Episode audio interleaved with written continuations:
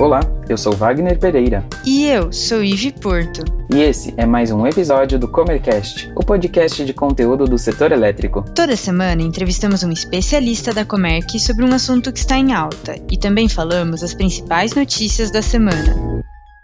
No episódio de hoje, vamos falar mais sobre os incentivos da energia renovável no Brasil. Hoje temos as energias incentivadas 50%, 80% e 100%.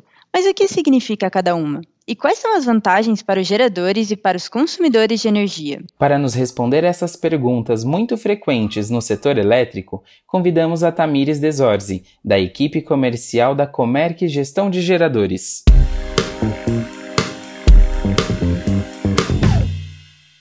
Bem-vinda, Tamires, tudo bem? Tudo bem, Ive, com você? Também, muito bom te ter aqui no Comercast. E eu queria que você começasse se apresentando a sua trajetória na Comerc e na área comercial.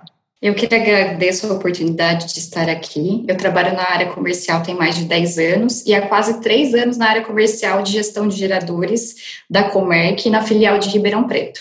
Ai, que legal. Então, você já tem uma experiência aí nessa área de geradores e eu queria que você explicasse para a gente o que, que são as fontes alternativas, o que, que é esse conceito. As fontes alternativas de energia, que também são conhecidas como renováveis ou energia limpa, são as fontes de geração de energia elétrica com baixo impacto ambiental. E a gente pode citar como principais fontes a energia solar, a eólica, a hidráulica e a biomassa. Legal. Tem alguma ação do governo para incentivar essas fontes? Bom, o governo ele implantou algumas políticas públicas ao longo dos anos, né? E a gente pode citar três políticas como principais. A primeira foi o Proinfa, que é o Programa de Incentivo às Fontes Alternativas.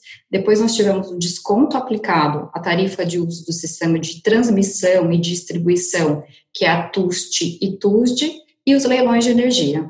O Proinfa, ele foi um marco no fomento às fontes renováveis. Ele nasceu lá em 2002 com o objetivo de promover a participação das fontes renováveis no sistema interligado nacional e também de desenvolver e diversificar a matriz energética brasileira, né? As fontes contratadas elas eram pequenas centrais hidrelétricas, as chamadas PCHs, usinas eólicas e usinas de biomassa. Essas usinas elas tinham contratos válidos por 20 anos, que são gerenciados pela Eletrobras. Então, a Eletrobras ela é responsável por comercializar esse montante de energia gerado pelas usinas do Proinfa, com as concessionárias de distribuição, com os consumidores livres e especiais e também com os autoprodutores. Posteriormente, nós tivemos uma regulamentação que ela trouxe desconto aplicado a TUSD e a TUST, não inferior a 50%, para comercialização da energia gerada por alguns empreendimentos específicos. Em geral, esses descontos eles estão associados a usinas de fonte renovável. E a porcentagem do desconto aplicado, ele varia em função da fonte da usina, do período de entrada em operação dessas usinas e da potência injetada. E esses descontos eles podem ser de 50%, 80% ou 100%, que são as energias que a gente conhece no mercado como I5, I8 e I1. Vale destacar que esse desconto também beneficia os consumidores livres e especiais que adquirem a energia proveniente dessas fontes. Lembrando aqui que os consumidores especiais são aqueles com demanda superior a 500 kW e que podem consumir apenas a energia incentivada, e os consumidores livres são aqueles com demanda acima de 2.000 kW e que podem consumir energia incentivada e também energia de fontes convencionais. Uma outra ação importante do governo foram os leilões de energia. Então, em 2007, foi viabilizado o primeiro leilão de fonte alternativa, que é o chamado LFA, e ele englobava empreendimentos eólicos, de biomassa e pequenas centrais hidrelétricas. Posteriormente ao LFA, nós tivemos os leilões de energia de reserva. Eu destaco que esses leilões eles viabilizaram muitos empreendimentos de fontes renováveis. Tamires, você citou que os consumidores também se beneficiam ao consumir energia proveniente de fontes alternativas incentivadas. Eles recebem descontos na TUJ e TUXI que variam entre 50% e 100%. Como que o consumidor escolhe a opção mais adequada? Eu acho importante, antes da gente falar da escolha do consumidor, a gente citar a questão da liquidez de mercado desses tipos de energia. Né? Então, nós temos a energia incentivada 50% como uma energia de maior liquidez, A energia incentivada 100%, embora ela possua uma, uma, alta liquidez e uma alta demanda, ela é uma energia que tem pouca oferta, então ela é mais difícil de ser encontrada.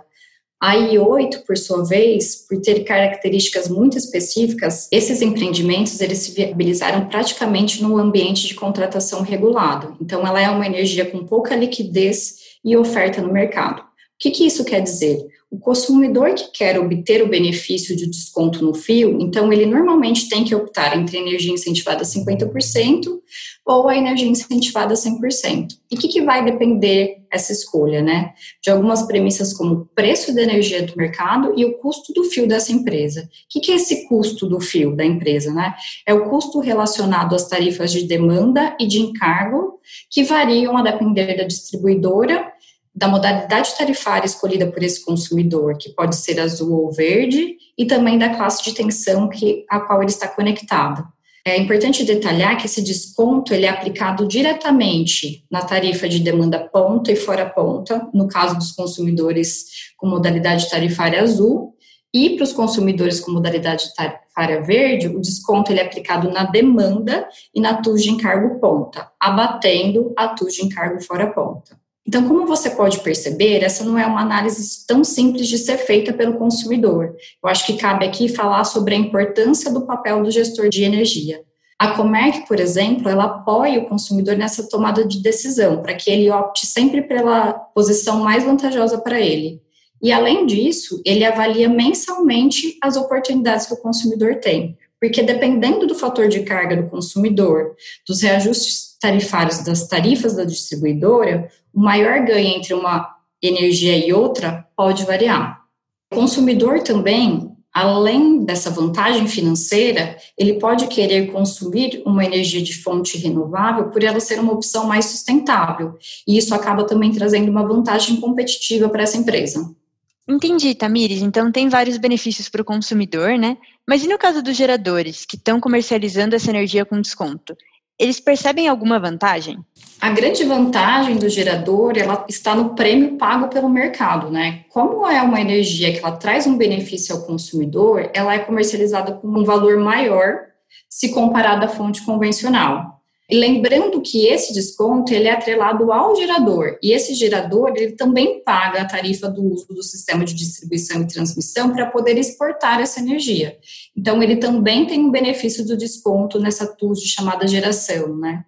Se a gente pensar também de uma maneira generalizada no gerador de fonte renovável, não só nesses que comercializam energia com desconto, a gente tem um benefício também dele poder certificar essa energia como uma energia renovável e também comercializar esses certificados, como é o caso atual que a gente está vendo do IREC. Por último, eu destaco que alguns especialistas do setor elétrico, eles vêm discutindo a manutenção desses subsídios às fontes alternativas. O que, que esses especialistas eles argumentam? Que essas fontes elas já se desenvolveram e que como o preço das tecnologias caíram, essas usinas teriam mais condições de competir com as usinas de fonte convencional. Tamires, muito obrigada pela explicação. Acho que ficou bem claro o que são essas fontes e qual o benefício delas. Obrigada a você, Ive, eu agradeço o convite. Vamos agora às principais notícias da semana.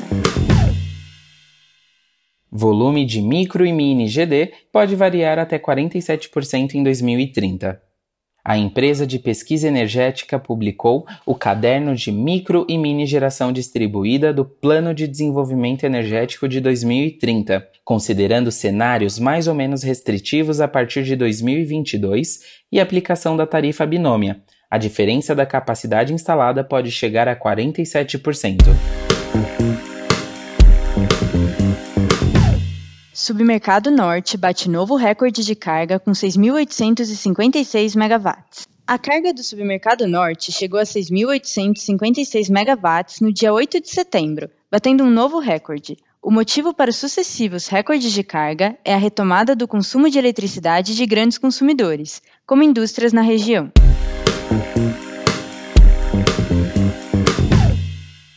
ONS prevê crescimento de 0,5% da carga em setembro. A carga de energia no Sistema Interligado Nacional para setembro deve ter um aumento de 0,5% em comparação ao mesmo mês do ano anterior, conforme informou o Operador Nacional do Sistema Elétrico, com um total de 67.135 megawatts médios.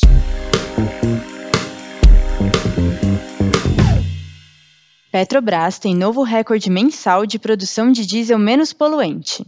Em agosto, a Petrobras registrou um novo recorde mensal de produção de diesel S10, que é o diesel com baixo teor de enxofre. A empresa processou 1,84 bilhão de litros do produto, e segundo a Petrobras, esse é o terceiro recorde mensal de produção do combustível. Gostou desse episódio? Ficou com alguma dúvida ou tem alguma sugestão de tema para o Comercast? Mande pra gente no e-mail faleconosco@comerc.com.br ou pelas redes sociais. Até, Até a próxima. próxima.